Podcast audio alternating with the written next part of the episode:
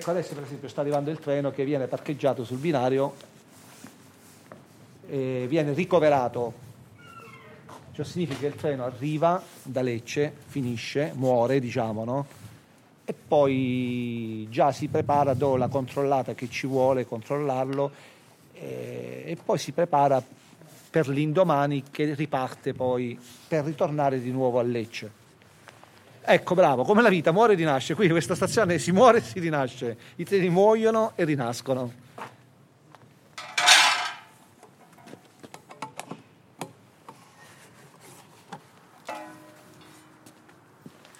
Praticamente si è preparato il treno, così domani è pronto, ricoverato si dice, così domani è pronto per poter ripartire. E così pure gli altri treni sono già pronti accuditi in modo tale che domattina poi possano riprendere, rinascere, possano rinascere. Mio padre era ferroviere, e quindi sono nato nella ferrovia. Mm, ci sono abituato a stare in mezzo ai treni, quindi è una cosa bella, voglio dire. In fondo penso che anche loro avranno un'anima, avranno. Chi lo sa? Mi piace pensare che anche loro, anche ogni oggetto possa avere qualche cosa che, come tutte le cose, no?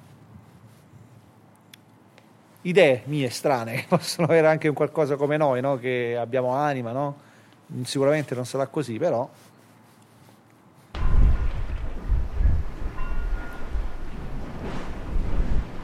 Santa Maria di Leuca, estremità sud-est dell'Italia.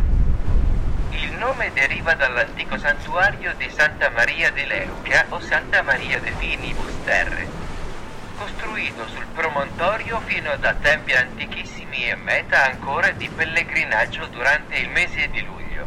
Al capo di Santa Maria di Leuca si giunge per vie rotabili, la stazione ferroviaria più vicina è quella di Gagliano.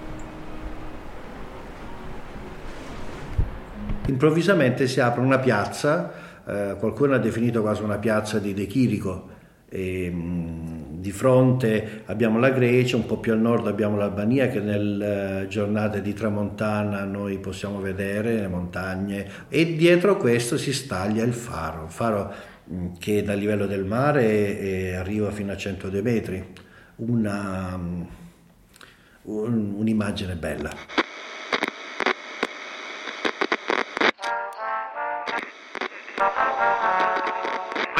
Santa Maria di Leuca, alla quale i romani diedero il nome di fine della terra. Per questo promontorio, dice la leggenda, transita da vivo o da morto chi vuole entrare in paradiso. In cima al promontorio sorgeva il tempio dedicato a Minerva. Il tempio è diventato un santuario cattolico. Poi, parlando del Finisterre, Sai, c'è un'energia speciale, adesso non voglio sembrare un po' esoterico, ma effettivamente la credenza popolare pensano che i morti, prima di andare in paradiso, devono passare da Leuca. Lo sapevate questo fatto? Perché è tutto estremo qui, la vita, la vita di terra è estrema, la vita marina è estrema, l'essere eh, lontano, essere completamente distante da, da, un centro, c'è un clima estremo e, e anche ovviamente la, la, gente, secondo me in, in, qualche maniera anche la gente è estrema perché vive, eh, è tutto molto intenso. Et se vivi qui, la vivi anche questa enfin, iten- que tout est, tout est extrême ici, euh, que ça aide des gens au lieu où tout est fait à fond. Enfin, tout est fait extrêmement, je sais pas comment.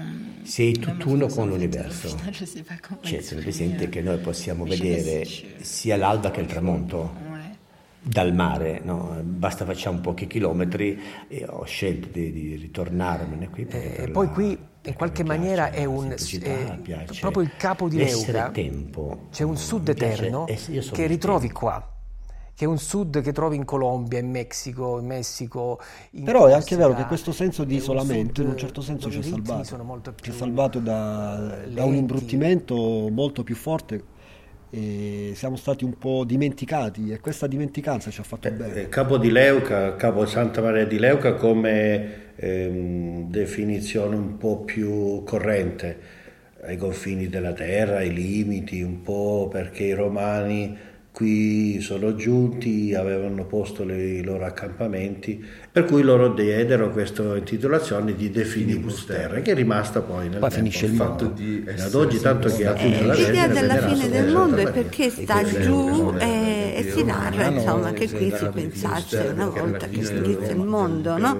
Eh, E più che la fine del mondo è che qui ci sono gli incroci di due mari straordinari, lo Ionio e l'Adriatico. No, la fine ti, del ti mondo, becchi il è peso di tutto lo stivale, come devo dire, ti senti dire, proprio la, la- fine del... È, è bella questa sensazione, la- è proprio resistenza. Poi per il resto? Leuca sbarcò Enea, ci sono d'Italia. tante storie E mitologiche e vere. no? Ed è, e lo sguardo è come nelle cartine dell'Italia al contrario, no? È da su. Però l'estremità, il, il Cioè, tacco dell'Italia Ehm, è là. Diciamo, se ragioniamo in termini di isolamento, nel vero senso della parola, eh, probabilmente questo è un posto. qui siamo alla punta estrema, eh, No, arrivare qui, per esempio, col trenino è una specie di esperienza mistica, insomma, no? Non è esattamente l'alta velocità di Shanghai, per capirci. Qui uno deve decidere volontariamente di arrivare proprio in fondo.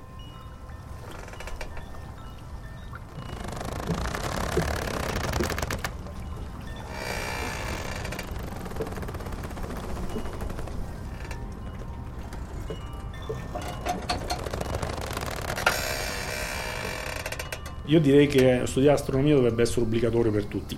Ora uno dice perché? Eh, per un motivo molto semplice, perché l'astronomia ha lo straordinario potere di ridimensionarti. Gli astronauti di ritorno dall'Apollo 8, per esempio, fecero questo semplice eh, riferimento che è impressionante se uno ci pensa. Eh, quando arrivi dalle parti della Luna e, e ti giri verso la Terra, è sufficiente un pollice per nasconderla. E questo, se ci pensi un attimo, ti fa davvero riflettere, no? Tutta la nostra storia, tutta la nostra umanità, miliardi di persone, guerre, di tutto quello che abbiamo combinato, nel bene e nel male, sta dietro un pollice. Beh, se non ti ridimensiona questo, no?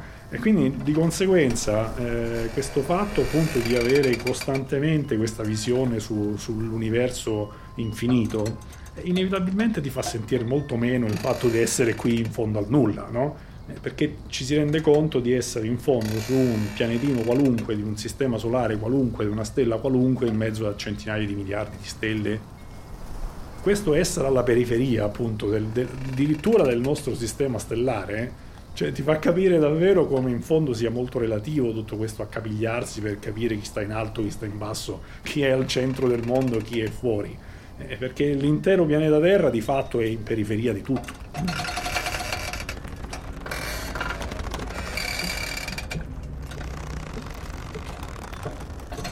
Il ferro del nostro sangue, per intenderci, viene fuori da un'esplosione di supernova. Il calcio delle nostre ossa, stessa storia.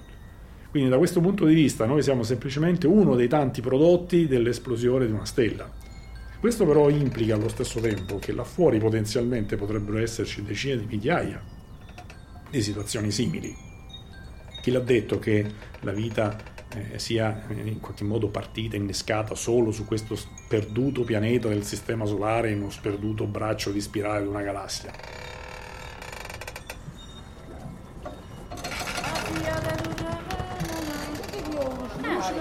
Vai, vai, vai Lucio, vai. Lucio dell'umano. No, lo faccio così. Sì, ne, però dai, eh, lascia libera, dai.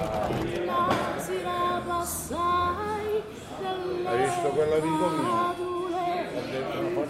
sileranno chiude cantare ti sileranno chiude cantare vai vai.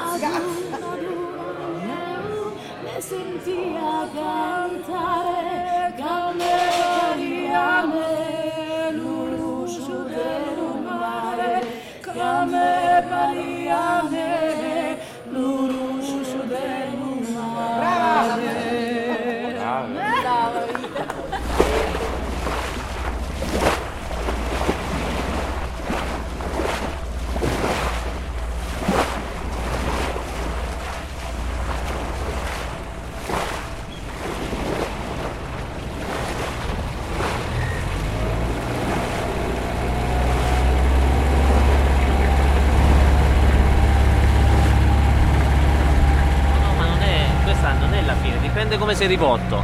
Se metti le spalle, adesso siamo proprio sulla punta, questa, questo è il finibus, qua finisce.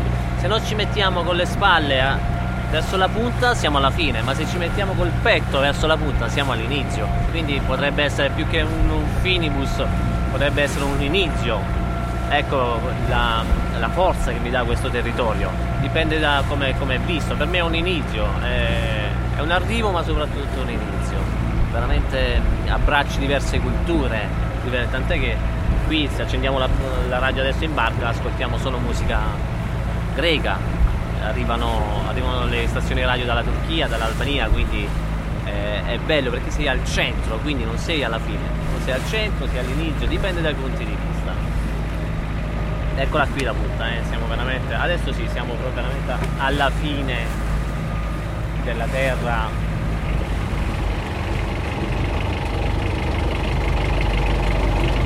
Senti, a posto, va bene. Allora, che, che c'è? Dimmi. Però il personaggio più, più attaccante e sono io, fratelli miei, sono le Pascara che conosco io. Io mi, eh, sono un pescatore, più vecchi pescatori della zona. Allora adesso mia moglie mi sta rompendo le scatole e dice non andare a mare, se ti levano la pensione, quelle chiama. Eh, ma là sollevano un cazzo di questi qua, ma se io mi levo dal mestiere di mare, io non mi piace andare con la, con, con, con la canna, dai, io devo tenere le reti. Io la notte ho fatto nottate che prendevano nottate, scombri, occhiate, tonnetti, palamite, ho fatto 10 anni, mi andavo a 7-8 miglia fuori con la nebbia, senza bussola, non capivo un cazzo, da cazzo vai, te, ti faceva la croce all'ammersa. Io poi mi chiamo Pietro Casciaro, parlo con i gabbiani e parlo con i delfini.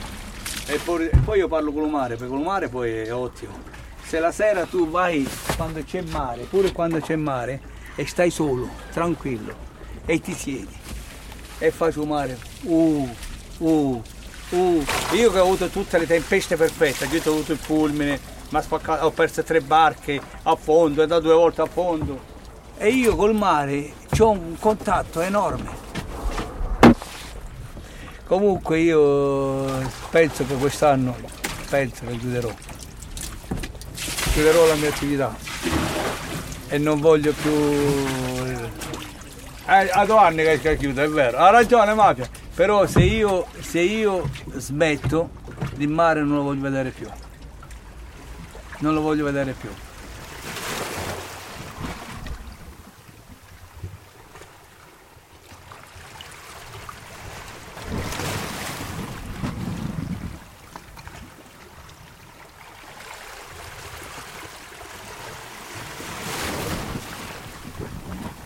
Io vedo il mare come un occhio, e, ehm, che però purtroppo non può amare, perché se fosse una persona l'acqua è liquida, quindi se fosse una persona io sì, l'amerei. Vorrei ricordare un posto che tengo molto speciale lì al Ciolo, che è il promontorio, dove mm, si osserva quasi tutto e dove piango, dove mi sfogo, dove, dove ho iniziato a capire eh, quanto, è grande, quanto è grande il mondo e quanto io sono piccola. E mi prendono in giro per quello che sono, oppure mi può succedere di prendere un brutto voto e quindi ho la voglia di andare in quel posto perché mi devo liberare, di vado a sfogarmi con quel posto che magari e mi ha accudita fin da piccola e adesso magari sentirà tutti miei, quei miei pensieri sfogati nel nulla, però che magari vengono ascoltati da qualcuno che per me possono essere anche i sassi. Ho un albero che vive. Secondo me se il cielo parlerebbe, penso che direbbe tutto di quello che ho detto io perché eh, sa troppe cose, troppe, troppe, troppe.